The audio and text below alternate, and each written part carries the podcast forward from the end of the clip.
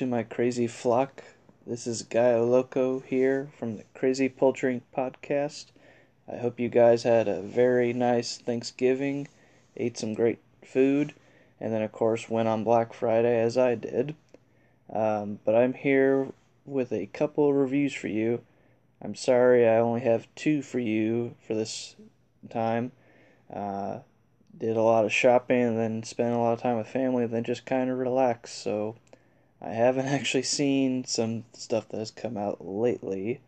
The biggest one being Frozen because I'm letting those crowds die for before I go see it, so that I could try to have the best experience seeing it. But I actually have a few that I've seen lately, which by lately I mean last week, and I just didn't record. Um, the first one that I'm actually going to talk about is actually the first movie that I got an early access ticket to, and that was Knives Out by Rian Johnson. And this was one that I was definitely looking forward to, but I was also very concerned because a murder mystery is not common really in the theaters that much and that's because the story has to be like airtight and the finale and reveal has to make a lot of sense. So that's why I was concerned, but I was liking the cast. So, and that's the number one thing that I say that is really good about this film. The cast is awesome. Chris Evans is really good. Daniel Craig is excellent. Uh, Jamie Lee Curtis is really good. John Dodson is really good. Everybody in the cast is really good. The standout, especially, is the young lady that plays Christopher Plummer's daughter is very good, but the one that plays his actual like physical caregiver, his nurse, uh, I thought this was her movie from the get go. Uh, I think it's Anna. I don't really think I can pronounce it well. That's one of the toughest parts about this. Uh, so I'm going to try Ana de Mars. I'm sure I'm pronouncing that wrong. Uh, I thought that she stole the show. She was really good. Um, Daniel Craig is really excellent in this, and it's definitely a performance that is a little bit over the top, and you're either going to be with it or not for it. Uh, he especially has one spiel about donuts that was very funny and very well executed. Michael Shannon also in it, who's really good. Um, basically, this was a lot of fun, and I had a good time watching it. I did, however, feel that the final reveal and everything was a little bit eh. Mostly because I already had a feeling about who I thought did it going in.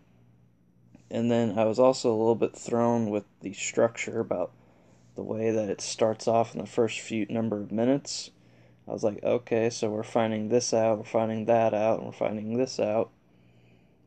Um, I wasn't sure how much more this was going to be intriguing, but luckily the cast is what really holds this together. And some people are wondering why this probably is a great thing to come out for Thanksgiving. Well, if your Thanksgiving is anything but like this without except the murder part, I think a lot of families can relate to this kind of family and that they're all kind of horrible people. Uh, so I thought that the script was real nail tight, except for the how I felt about the ending again, I think all the actors are giving it 100%, especially uh, the woman that plays her, his nurse. And by his, I mean Christopher Plummer's. Uh, overall, I had a really great time. Uh, I'm gonna give Knives Out an A minus. And now on to the definite opposite spectrum of what Knives Out promised. Um, the next film that I saw that day was A Beautiful Day in the Neighborhood, starring Tom Hanks as Mr. Rogers. Um, going to this, I was just like, yeah, who else could be Mr. Rogers but Tom Hanks in this current climate of Hollywood actors? Um, but I was, however, concerned because if this was going to be a biopic, we already had the excellent and amazing Won't You Be My Neighbor documentary about Mr. Rogers, so that was criminally under, like, accepted and stuff. As far as awards time wasn't wasn't up for best picture but more importantly to me wasn't even up for best documentary which i thought was a giant crime. Um, mostly because i knew of mr rogers but i'd never watched him and that documentary almost brought me to tears. That's how much i got so invested and so, cared so much.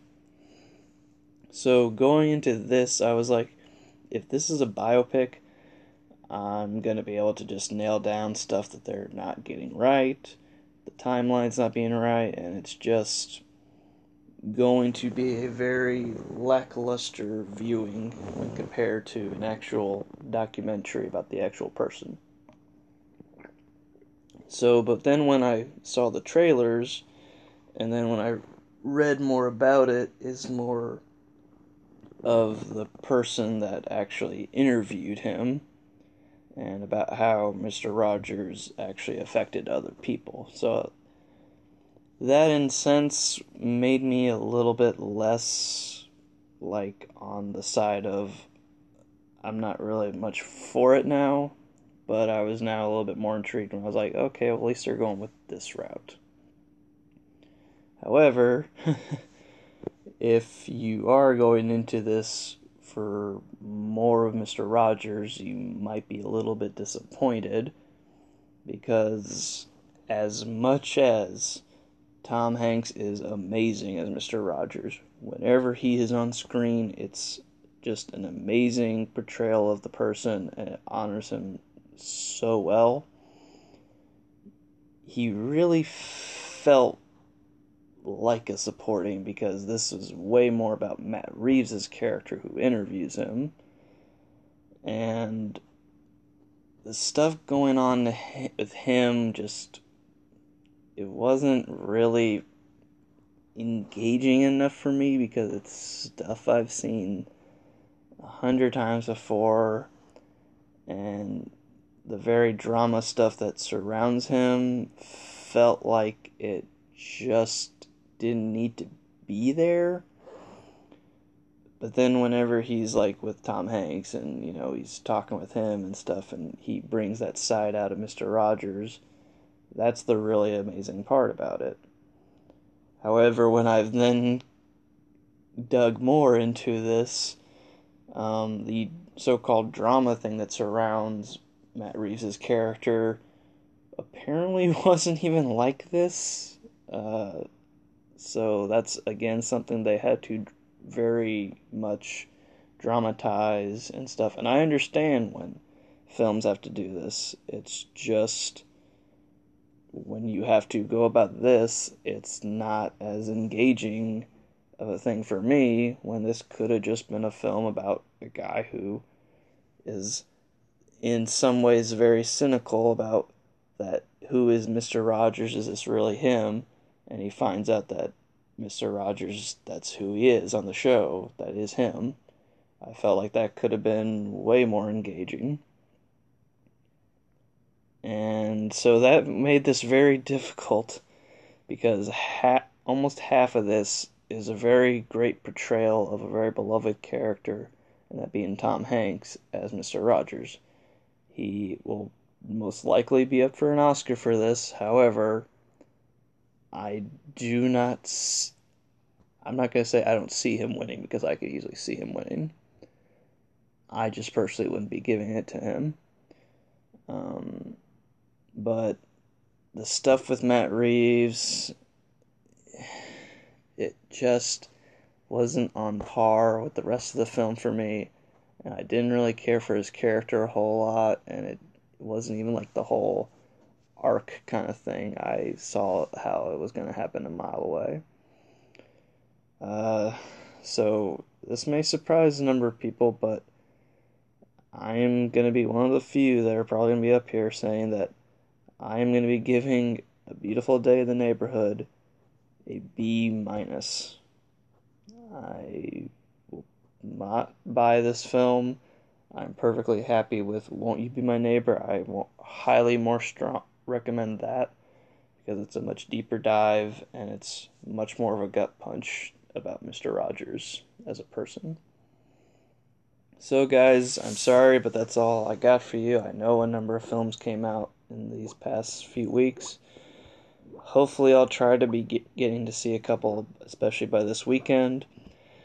Uh, until then, I am Gaio Loco Ian Novak. Here, please subscribe and follow and listen to us here at the Crazy Poultry Inc. And please spread the word if you're enjoying this, please let me know on my Facebook, which is Ian Novak. You can also find me on Twitter at GaioLoco89. And other than that, please keep going to the movies and please keep listening. I will be here whenever I can. Bye.